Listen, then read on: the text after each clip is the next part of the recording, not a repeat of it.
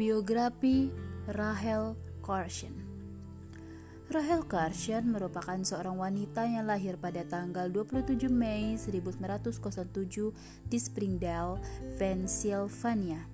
Ia adalah biolog lautan dan penulis alam Amerika Serikat yang tulisannya sering berhubungan dengan peluncuran pergerakan lingkungan global. Sejak kecil, Rahel tumbuh menjadi wanita yang sederhana, kecintaannya terhadap alam diwarisi oleh ibunya. Hal itu diungkapkan Rahel dalam bukunya. Impiannya sejak kecil adalah sebagai seorang penulis terkenal. Di usianya yang ke-10, cerita pertamanya dipublikasikan di St. Nicholas. Kemudian, Rahel melanjutkan pendidikannya di Farnasas, lalu pindah ke Pennsylvania College sekarang menjadi Khatam University. Rahel lulus dari Pennsylvania College pada tahun 1929. Dia kemudian belajar di Woods Hole Marine Biological Laboratory dan menerima gelar MA dalam bidang zoologi dari Universitas Johns Hopkins pada tahun 1932. Rahel memulailah karirnya di Massachusetts sebagai staf di Laboratorium Biologi Woods Hole Marine. Rahel juga mengajar di Johns Hopkins dan Maryland University. Beberapa tahun kemudian, Rahel dipromosikan sebagai staf biolog.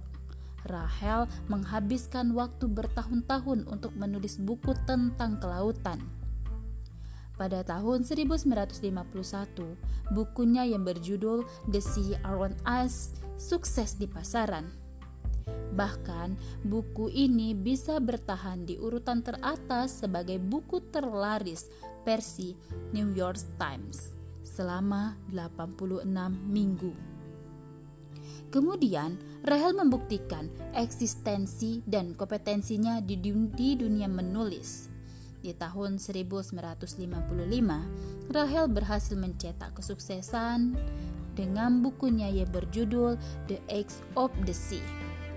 Kemudian, di tahun 1962, bukunya yang berjudul Silent Spring juga menjadi sebuah fenomena di Amerika Serikat.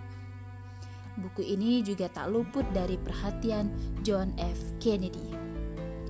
Akhir tahun 1950, dia menentang praktik ilmuwan, pertanian, dan pemerintah yang menggunakan pestisida. Hal tersebut membuat Rahel layak masuk ke dalam daftar tokoh pejuang lingkungan hidup di seluruh dunia. Rahel menyerukan perubahan dalam cara manusia memandang dunia yang akan berdampak panjang pada lingkungan hidup. Tidak semudah yang dibayangkan. Rahel diserang habis-habisan oleh industri kimia dan pemerintah. Hal itu tidak menyulutkan semangat Rahel dalam membawa perubahan pada dunia dengan tetap berani menyuarakan bahayanya pestisida.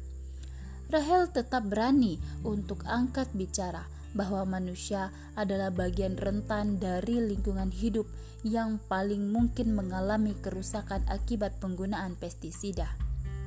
Perjuangannya tersebut berakhir pada tahun 1964 saat penyakit kanker merenggut nyawanya.